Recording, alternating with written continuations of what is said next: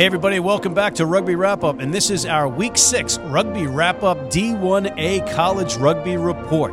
In the East, let's go back to Rugby Wrap Up's game of the week last week with number 7 Kutztown versus number 8 Penn State. While we thought this game would be a close battle throughout, Kutztown proved to be a dominant force once again and leaped out to a 22 0 lead in the first half. Winger and hopeful future USA 7 star Dante Noble scored first and was followed by scrum half Kikoa Kawe and fly half Thorn O'Connell to make for an impressive half from the Kutztown backline. Penn State would adjust, however, and they pulled within two tries with two tries from winger Jesse Capriati. But it wasn't enough as Kutztown held on 34 24 to take sole possession of first place in the East and proved me right because I picked them by seven points last week.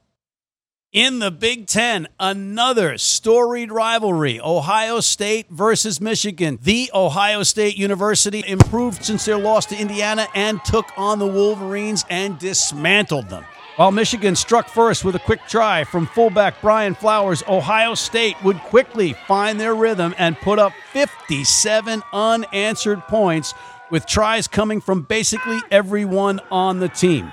We will give props, though, to lock Ben Richards who scored two tries during the run within 10 minutes of each other.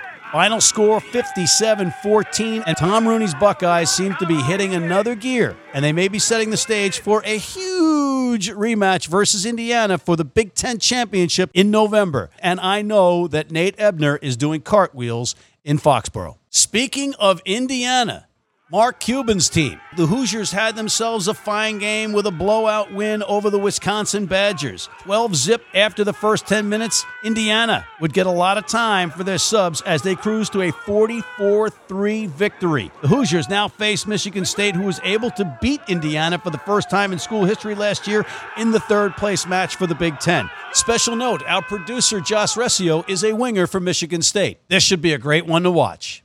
Lastly, we had some out of conference games as Notre Dame, who has played more games already than most teams play in a season, had a huge upset victory over Tui Osborne's St. Bonaventure. Penalty conversions and a try from fly half Leo Fangmeyer, who is no relation to Otto J. Fingwangle, the alias my father used when anyone asked him if I was really his son, have Justin Hickey's Notre Dame squad vying to get back in the top 20 with a 13 10 win very impressive in the rain at Notre Dame.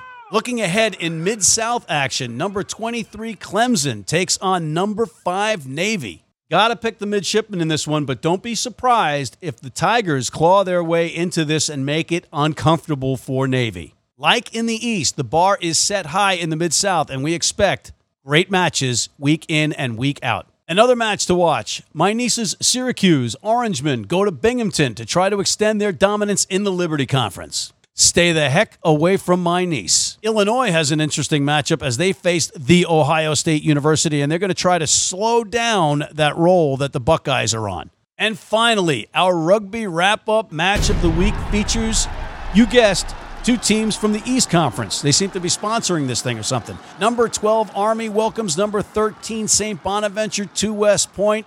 A spectacular setting for a rugby match. Both teams coming off losses, and it's going to be a tough one, but I'm going Army. Hey, my dad was a retired lieutenant colonel in the Army. And on that note, we are out of time. Matt McCarthy with this week's Rugby Wrap Up College Rugby Report from Midtown Manhattan.